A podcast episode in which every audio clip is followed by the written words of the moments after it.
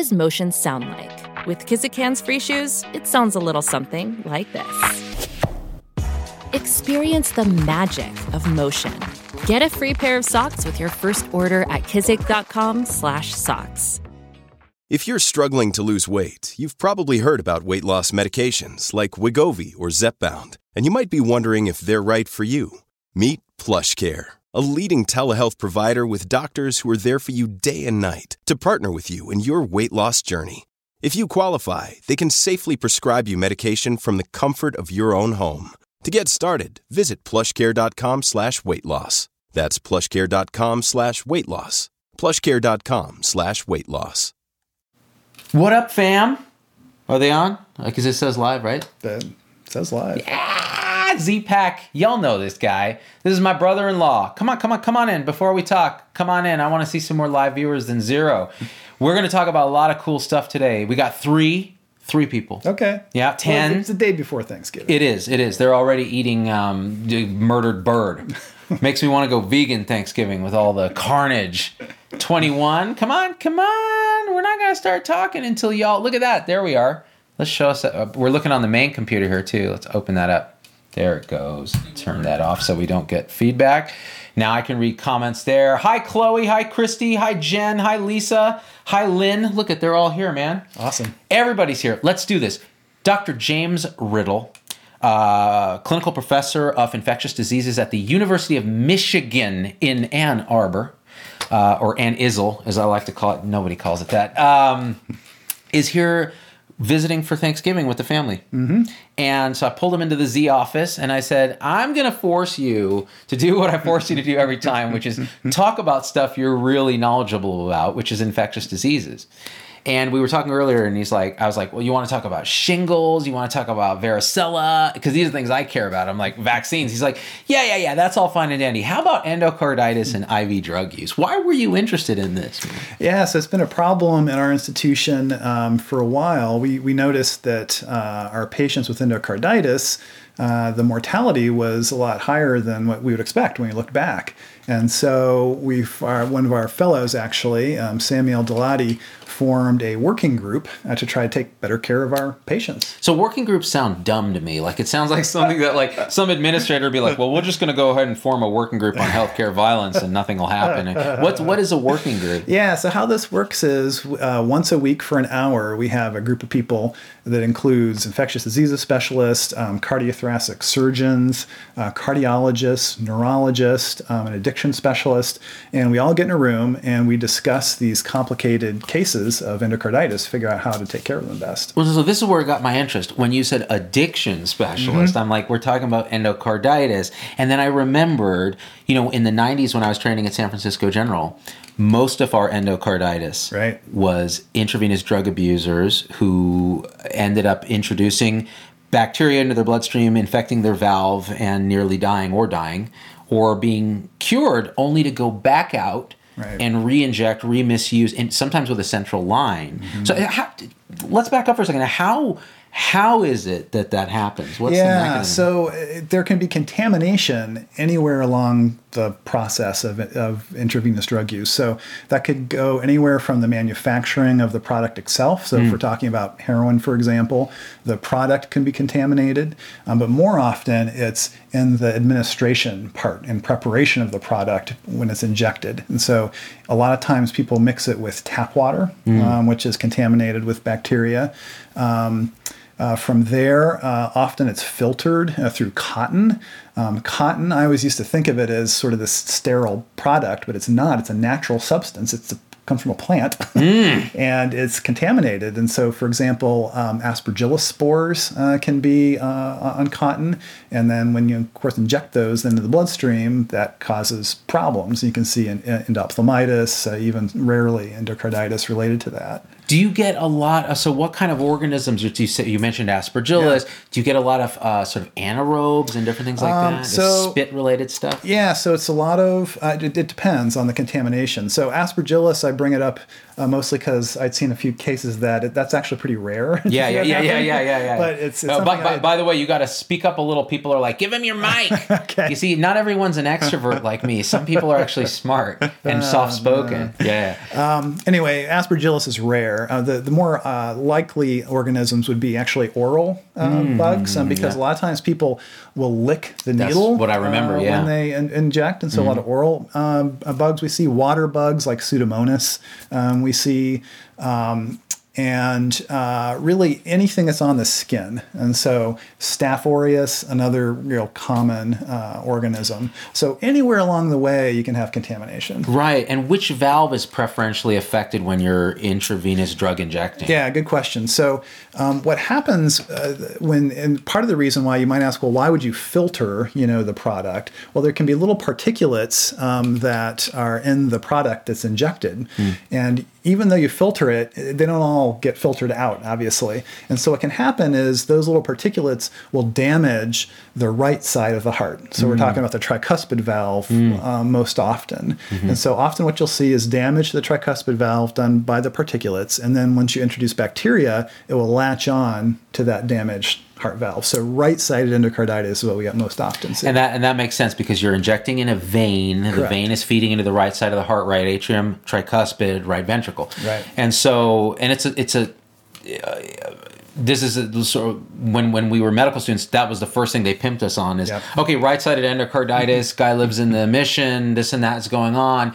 What do you think it is? And if you didn't say there was an intravenous drug question that you asked, then you were you were hazed and humiliated, which was our way at UCSF. So, so you got right-sided endocarditis. These different bugs you're talking about. Um, how do you start the diagnosis process, like Yeah. when, when you're called? Yeah. Right. And so if we suspect a case, it's uh, blood cultures are the key. Um, so you get several sets of blood cultures. And, you know, when you're thinking about endocarditis, it's very important to obtain those blood cultures before you start antibiotics. Yeah, listen up, ER. How many times is like, well, we went ahead and started some empiric vancomycin, and then we went ahead and drew the cultures. It's like Infectious diseases doctors hate that. they hate that. Yeah. um, because we want to know what the organism is so that we can pick the right antibiotic. Um, so, drawing three sets of, of uh, blood cultures before antibiotics are started, if you're suspecting um, endocarditis, is, is very important. Right. And we got to remember like sometimes uh, blood cultures are harder to do than you think. I was just at an organization where they kind of let go all their phlebotomists to save money. And so who was drawing the blood cultures in the emergency department? The, the, the ER nurses. And it was brutal because you'd have a ton, and then you have all these algorithms like, oh, you got to get cultures first, then do the antibiotics. and then if we don't do it within so many hours in a pneumonia, then you fail a core measure. Right, and yeah, right. yeah, yeah, yeah. So Right, right, right. again, staffing matters and Yeah. process matters. So okay, so you get your blood cultures, and then you find out okay, the guy's got maybe a fever. What are some other symptoms that you? Yeah, so fever, um, evidence of emboli. So you can, if there if there's uh, bacteria on the right side of the heart, you can see septic emboli going to the lungs, and so you might see lung nodules and a chest X-ray. It might look actually like pneumonia. So that's, that's interesting. You bring up pneumonia because sometimes it can look for all the world like pneumonia, but it's actually endocarditis. Yeah, so yeah, you have yeah. to be really um, you know thoughtful, and I think that's why it's also important to get that history of IV drug use because people often don't ask that question. Yeah, people, especially medical students in particular, Right. they're scared to ask or they just don't see the relevance. Right. And then somebody with a pneumonia, they have fevers, there's other stuff that's maybe it's a little bit subacute. And you're like, what? It's just a pneumonia. You could potentially miss it. And not only that, but then you treat the pneumonia. Maybe you suppress some of the symptoms for a while. They go home, come back with a ring abscess or some. Com- Right. What are the complications of untreated endocarditis? Yeah. So um, if it's on the right side, again, lung abscess, you know, would be a complication. On the left side of the heart, which you can also get with IV drug use. So we're talking about the aortic valve and mitral valve. That's the most dangerous kind because then you can have emboli, you know, little pieces of the uh, of the vegetation that forms on the heart valve. It can flip off into the arterial system. So we're talking about strokes um, that could embolize any organ in the body, and that's how when you talk about diagnoses, you can often see peripheral emboli, like in the hands and feet, um, little spider or little uh, uh, uh, the Splinter hemorrhages, yeah, Janeway lesions, yeah, Osler ah, nose, yeah, all Osler nodes. Right, you learn about in medical Yeah, school. yeah, yeah. yeah, And you never can see some of in real those. life, yeah. Um, although uh, some of those actually are immunological phenomenon. Interesting. That's right. They're not the emboli itself; it's Right. the re- immune response to this infection. exactly. Yeah. Um, so those are some of the things, but the most feared complications are stroke um, Yeah. because that can be you know permanent. Yeah, and yeah. particularly a hemorrhagic stroke because then that plays into the difficulties you have with when you're talking about treatment. Right, right. Now, now, one of the things. So we were talking about earlier. Endocarditis is fascinating. You can get it from other things. I mean, dental work, Mm-hmm. uh, uh, poor dentition with stuff. Uh, other, what are some other random causes of endocarditis? Um, yeah, so anything that causes bacteremia, really, Right, and bacteria in the blood. particularly with an organism that likes to stick to heart valves. And so, um, what are those organisms? Staph aureus. And so, if you have Staph aureus bacteremia, it could be from hospitals too. Mm-hmm. Um, so, if you have a contaminated central venous catheter um, with staph, for example, that could stick to the heart valve. Um, or urinary tract infection, for example, with enterococcus, um, and you have bacteremia from that. So there's lots of different things. Well, it- do, uh, having a damaged valve is a risk as well. Yes, that's right. Damaged valve, um, congenital valve abnormality, so bicuspid, Bicuspid aortic um, valve, aortic valve. yeah. Yep, that's a that's a big one. But as we get older, are we getting older? No, we're young. Look at me. No wrinkles, brother. As one gets older, uh, the, the you can get sclerosis of the heart valve, and so that you know puts you at risk as well. Got it, got it. Now, we started talking about intravenous drug use because, again, when I was a student, and I didn't see it as much as Stanford because we didn't have as much uh, than we had at our, say, our county hospital, Santa Clara Valley, where we did see it. Yeah. But it, I'd never seen as much as I had in San Francisco General in the 90s. Now, but what happened with you was a different pattern. Mm-hmm. So you weren't seeing a lot of that. No, so University of Michigan, you know, I've, I've been there for almost 20 years now, and we didn't see a whole lot of, of intravenous drug use uh, early on. But here recently, and really I'm talking just the last few years, we've seen a lot more people uh, coming in with complications related to intravenous drug use. Um, and endocarditis, as we've been discussing, is a big one. And so that creates all kinds of difficult management issues. So I remember, and this is where this transition in the discussion here. I remember as a student, I wasn't, a, I was a sub I, and at San Francisco Mm-hmm. General as a sub I, they let us do everything. We could write orders. We could, you know, they treat us like a doctor. It was one of the greatest rotations and experiences of my life because it convinced me that doing medicine, particularly hospital medicine, was who I was. Sure, it's your And calling. It's my calling, and having that uh, the freedom and the trust to do the right thing. And it's funny because who saved my butt when I didn't know what I was doing? It wasn't often the residents or the or the attending. It was the pharmacist who was like ten trillion units of penicillin, probably not the right dose. It was the nurses who were like, you know what, maybe when you're drawing that blood culture because we had to draw the blood cultures on, you know, uh, AIDS patients in the middle of the night who were spiking temperatures because they didn't have phlebotomists. So, so what I remember is we would have these um, IV drug users. They would come in with endocarditis. That you know, I remember the vividly. One of them was intubated in the unit, uh, and they did a weaning trial. They started to wean him off. He woke up, self-extubated, pulled out the tube, had a central line, walked out of the hospital Wow. uh, eloped, as we say in the business, and we never heard from him again. And the chances are that he died using that central line. So the complications of intravenous drug use are often fatal. And what you even noticed in your own organization was that you were having a very high mortality rate. Yeah, and so particularly with our endocarditis cases, we were noticing a high mortality rate. So, uh, again, getting back to our, our new uh, fellow, um, he uh, looked at the data and said, "Hey, let's can we improve our outcomes with our endocarditis cases?" Um, so what we formed was this Who's, working group. Who's your fellow? so Sammy El-Dalati is his name. You're famous. We made you hot, Sammy. Kudos to Sammy. He's done a whole lot of really hard work on this, and it's really been great. Um, so he's formed this group, um, and what was interesting about it is Sammy said, "I want to form this group," and we all looked at him and said, "What? Are you crazy? Are we allowed to do that? Can, is, is that possible? You know, do, don't we have to like get permission or something?" and Sammy's like, "No, no, no. We're, we're doing this, and I've scheduled it for next week." And we were That's like, a go getter, man. Uh, Yeah. okay. And you're like, that's not how this works. That's not how any of this works. And what's so awesome is that the people showed up, everybody was interested, and we've been helping take care of patients since. And it's That's, really um, actually worked great. That's amazing. So this multidisciplinary working group. multidisciplinary group and so we all sit down we think about what's best for these patients and so uh, one of the issues that's come up is well how do we help the folks with iv drug use um, because our, our, our cardiac surgeon dr deeb um, he said to us look you know we can fix their heart valve problem if we need to operate on them you can treat them with antibiotics but if the the root problem the intravenous drug use if that's not addressed we're not going to heal this we're not going to help this person in the long run uh, because uh, if they you know use again which often is the case if they're not getting help um, then they're just back in the same situation they are now. And so how can we you know de- address that Yeah, and and so that's that's the thing. You're not re- treating the root cause. Right. The root cause is the addiction Yeah. and the intravenous drug misuse. Right. And so so this is it's a hamster wheel. Mm-hmm. And there's a thing you guys even had a policy, right? We'll operate on you once. yeah But what happens if you come back? Exactly. And so Yeah. this, there's a lot of institutions where the, the policy of the CT surgeon is if you're, you're, you use intravenous drugs, you develop endocarditis, they replace your heart valve, that's it. They will not mm. operate on you again in the future. Well, what happens when that person comes in? Uh, it becomes a real ethical dilemma. And actually, there's a whole sort of medical literature on this dilemma. What to do. Uh, what to do, and a lot of ethics boards, you know, get involved in these cases, and it's it's very difficult. It's not a st- simple thing. So so the, the the the easy answer would be like, well, you heartless, you know, jerk, you know, why aren't you operating on this person? They need you know they need your help. Right. Uh, but on the other hand, again, it's this, this hamster wheel, and and do we And a resource are we- are we- issue, right? And yeah. are we really helping this person, or are we just perpetuating? Yeah, because they're going to go right back, maybe with your PICC line. right. So you're going to discharge somebody. You can't. You don't want to keep them in the hospital the whole time because it's expensive. It's a dangerous place and get infections.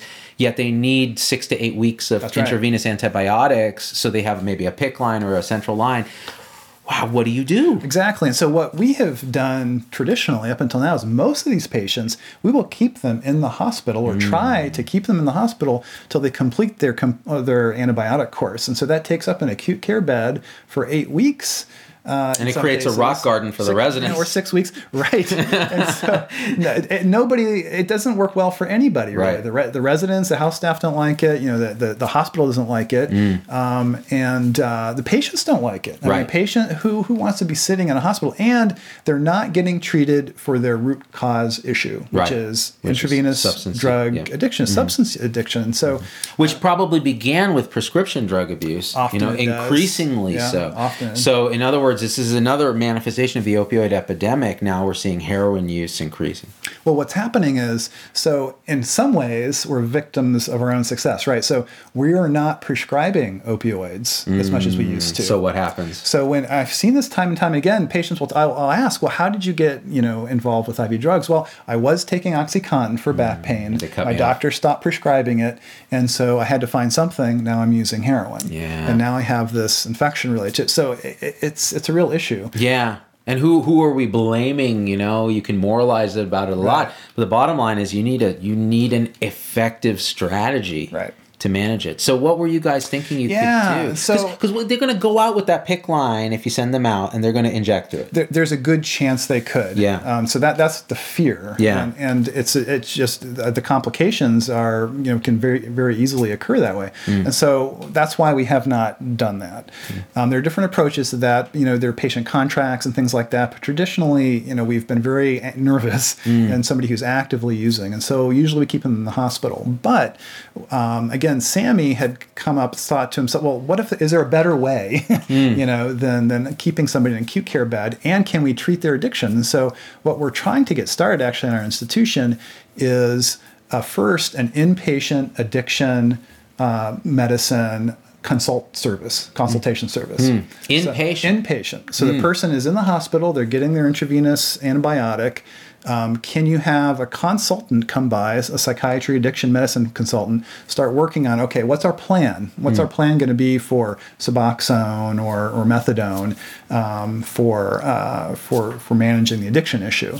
But but but that's only sort of the first step, right? Right, right. Because then what what happens after that? Right. And so the other thing we had, we're going to propose is to set up some sort of a, um, uh, almost like a rehabilitation inpatient unit where folks could go to receive their intravenous antibiotic. Um, they could also receive addiction medicine services um, and continue that. And then once you've completed your antibiotic, then continue into outpatient addiction medicine Ah, so you have them anyways, and people are asking in the comments, "Wait, wait, don't you? Can't you just give them PICC uh, line as an outpatient? I'm a PICC nurse, is what we do." The problem is they're going to potentially misuse that line to inject and be right back or dead. And so, because it, what a temptation! You're Right. suffering with addiction, and now you have open access to your veins. You don't have to find a vein. You don't have to skin pop. You can go right in. Right. So, so what? What Jamie is saying is you're there you're going to keep them there to give them their course of antibiotics why not treat start to treat their addiction with medical management so aggressive addiction management by trained professionals or specialists in this including potentially suboxone Mm-hmm. and then continue it as an outpatient now my first question is where are the resources to do Yeah, this that's the that's the tough one, I, Right. And so we're going to have to, you know, address that clearly. Mm. Um, are there state funds? You know, we're investigating that. Or is there some sort of grant, you know, mechanism we could work through?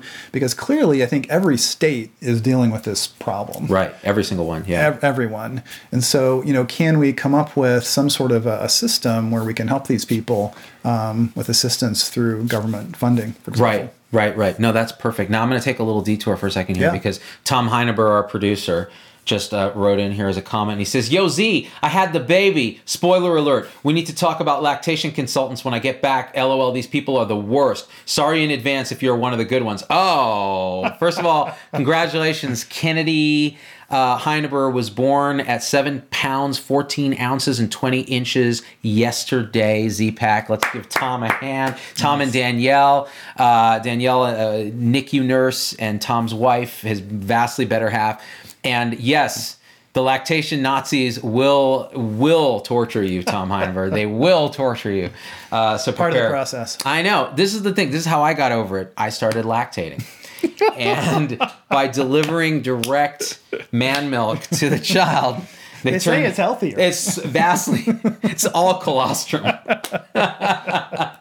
so, okay, back to the addiction, addiction endocarditis piece. So, what is your what's your sort of next step in making this happen? Sammy and you are going to work on this with the working group, or how are you Yeah, do it? so we already have the endocarditis working group. We've been doing this now for several months, and actually we've had great outcomes um, with that. Tell- working- tell with me about approach. that. Tell me about yeah, that. so you know uh, we've actually well of the patients we've discussed in this group, um, the patients have gotten operated on in a timely manner. We've had great communication with the, uh, our surgical colleagues uh, and our cardiology colleagues, and we've been able to provide service much more quickly and efficiently than we used to, Mm. such that we're, our mortality rate for the patients we've seen has been zero.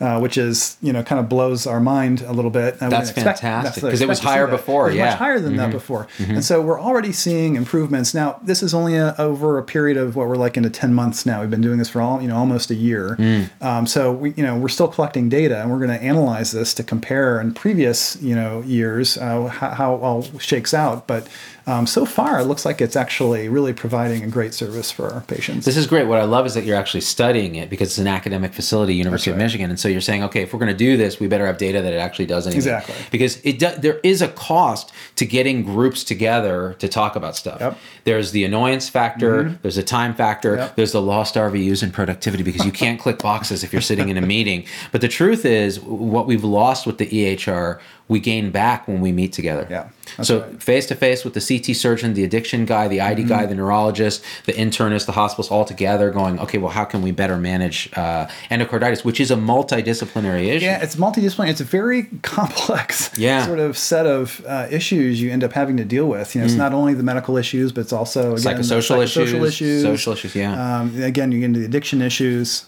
And then the case manager, social worker, having them in those meetings is probably key Yes, because they know, have to arrange all this stuff. That's right. Yeah. Yep. And uh, the other thing are physician extenders. And so, you know, among the CT surgeons, we, there's a fantastic um, uh, physician assistant who sees all these patients. And Yeah. so we're, we're involving, again, the whole team uh, yeah, together. The, and the PAs are doing a lot of that frontline work. They do. Mm-hmm. uh, especially in the surgical side, uh, for real, like you said.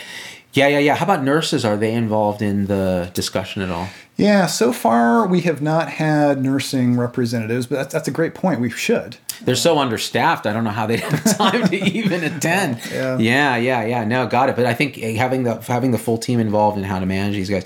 So, so that's so. We talked we talked so far about endocarditis, about how it's often right-sided in people with intravenous drug abuse, how we're seeing it increasingly in places where we hadn't seen it because people are now being sort of uh, transitioned from opioids to intravenous drug use um, involuntarily many times, uh, and the question is how can we better treat it? How can we prevent it by improving uh, drug uh, uh, abuse and addiction issues? How can we manage it interdisciplinary with a component of rehab and addiction treatment? Right. Preferably starting inpatient. And uh, is your experience, you're going to find out because you don't know yet, is your experience that these patients want to change? Oh, absolutely. I mean, uh, the patients, they are crying out for uh, addiction services of some sort. They're just, they're not available. They're very difficult to access. Um, and so that has been a real problem. So I think the patients, yes, they, they want it, they need it, they understand it's a problem, they, they need the services. Uh, and so we just need to figure out how to provide them. So, and, and to me, there's nothing more motivating than nearly dying. That's right. Yeah. Uh, you feel terrible. You're poked full of lines, and even though these are intravenous drug users, they hate needles. They hate they hate it when other people. It's a lack of control. especially when you've been through a huge operation. So, say you need a heart valve operation, you yeah. know that that's huge. There's a huge amount of recovery involved there. So, you're right that this is the time. You know, when if, if there was ever a time To- to intervene. intervene, uh, and They're motivated. th- th- yeah, this would be the time to do it. This And is- so. How can we make that happen? So, what I want to hear from you guys, Z-Pack, in the comments or in private messages to me is Is your group, academic group, doing something similar? Is there something that we can learn from each other uh, in implementation as Jamie's group moves forward with this idea and uh, his working group and the idea that we can start to treat addiction and uh, endocarditis as, an, as a target of opportunity now? Like they're in, we can actually save their life long term and change their life and improve this uh, terrible problem uh, assuming we can get bring the resources to bear, collaborate, and improve our processes. This is the magic of academic medicine. Actually, apart from being an ivory tower of a bunch of self-righteous, pompous a-holes, got plenty of those, plenty of those. Other than that, it, this is the, the the fertile ground to grow these great ideas. And uh, the other thing I want you guys to tell me is um, what you'd like me to talk about with Jamie, um, Dr. Riddell, while he's here in town for the next couple days with us in Las Vegas give us your topics and we'll see if we can cajole him into doing another show. um, in the meantime, the call to action is this hit share, leave a comment. Press the little like button because that gives Facebook the juice so that more eyes can be on what Jamie's talking about. And then if you really like what we do, become a supporter of the show. Uh, click the little button. It's four ninety nine a month. I didn't. I don't think I told you about this. Four ninety nine a month. These guys can subscribe, and then we do private talks. But more importantly, we take their resources and we grow the show. We grow the movement, and we buy a little Kennedy, Tom Heineber's new baby, um, a Benz because she needs a little Benz, a little Mercedes. Uh, all right, guys, let's congratulate Tom. Let's thank Dr. Riddell. And have a great and safe Thanksgiving. Hopefully, you're not working. Don't eat romaine lettuce. What? Okay, okay. Hit me with that real quick. So the CDC comes out. I put a meme up today, which basically said, "Why is it that when the CDC says don't eat romaine, everyone's like, hey man, you're right,' and then they say." But you should get vaccinated, and they're like, "Those guys are Illuminati." Like it's a double standard. So what? What? What's the basis? Do you know what's going on? It's? E. coli contamination. E. And coli. what's interesting about this recall is that it seems like they're recalling all romaine lettuce. Yeah, they're just like, whoop. and I think it, it has to do with the fact that they weren't able to identify exactly which batches it was or where it was coming from. It's a multi-state outbreak, um, so yeah, it's a little little scary. Mm, It's a little scary and, and it's a little depressing for the romaine lettuce industry. yeah, no kidding. Because you're like, you're throwing out, these guys are probably really good. And then there's one guy who used contaminated canal water or something or night soil, is like throwing feces at their E. coli, at their, at their E. coli, at their E. coli delivery vehicle, AKA romaine lettuce. And now they're throwing everything out. So, all right, well, we'll talk more about that as, as details emerge. And you know what's funny is we had just bought a thing on romaine because your wife had a cool recipe. So Margaret and I came back from the store with all this romaine Started eating it raw, uh, right raw out of out of the the- box, yeah, box, and yeah. um, then she pulls up like Apple News and she's like, "What?" and all this romaine.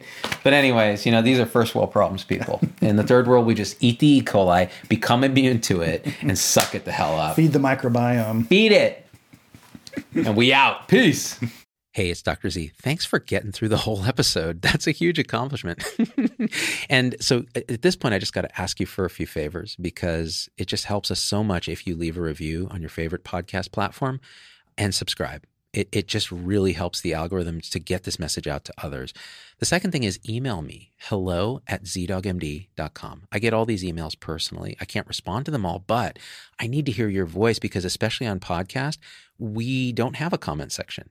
And I want to hear how this episode affected you, what you'd like to hear in the future, what you think we got wrong, what we think we got right, anything, anything, or just say hi. So that's really powerful. And the third thing is, financially, it helps us a lot to support the show in any way you can. And if you go to zdoggmd.com forward slash supporters, you can join our supporter tribe on your favorite platform YouTube, Facebook, Instagram, wherever. What that will get you on those platforms is live shows with me that are exclusive for supporters and access to our Zoom meetings where we talk about awakening realization and we share with each other our own experience. It's a powerful group effect. It's a community, really. And we support and love each other and share, again, through our own experience, how we're waking up.